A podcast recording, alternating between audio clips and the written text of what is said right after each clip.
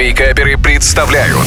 Рубрика «Гейм-парад» Всем привет, с вами Вика Картер, и сейчас я расскажу вам, что же там новенького в мире видеоигр.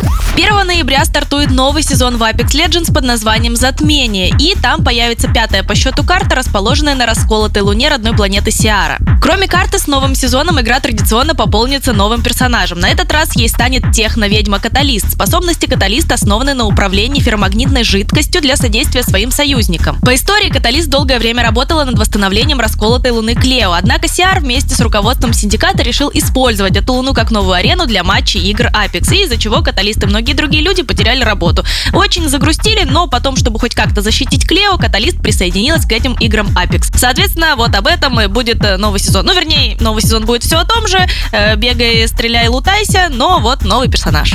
Тут же недавно на днях вышла новая сюжетная кампания Call of Duty Modern Warfare 2, и там был Амстердам, и многим очень понравилось, насколько реалистично Амстердам совпадает с реальным Амстердамом, но не некоторым пользователям. Ну и некоторые пользователи удушились и решили углубиться в реализм вообще на все 100%. Например, штраф за мочеиспускание на улице составляет 140 евро, ну, по-настоящему, а в игре 180, немножечко дебет с кредитом не сходится. При этом амстердамец, который делал вот этот вот обзор, сказал, что, ну, вообще, в основном полиция зачастую прощает эти нарушения туристам, а вот уличные музыканты в Амстердаме играют только с 9 утра до 23 часов вечера. А вот в игре в 8 утра играют, что тоже не точно. Как вы поняли, многим пользователям сюжетное дополнение очень понравилось, что они решили углубиться на все 100%.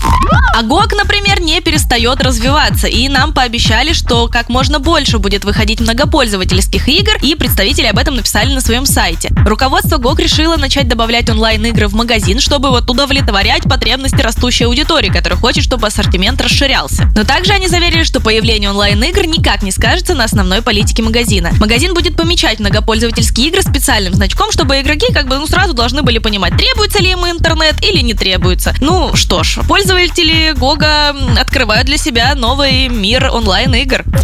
Ну что ж, будем надеяться, что GOG тоже будет развиваться. Конкуренция это всегда хорошо, но на этом хватит с вас новостей. Желаю вам хорошего дня, а больше новостей на YouTube-канале Game Juice. Пока-пока. Геймпарад. По средам в Вейкаперах на рекорде.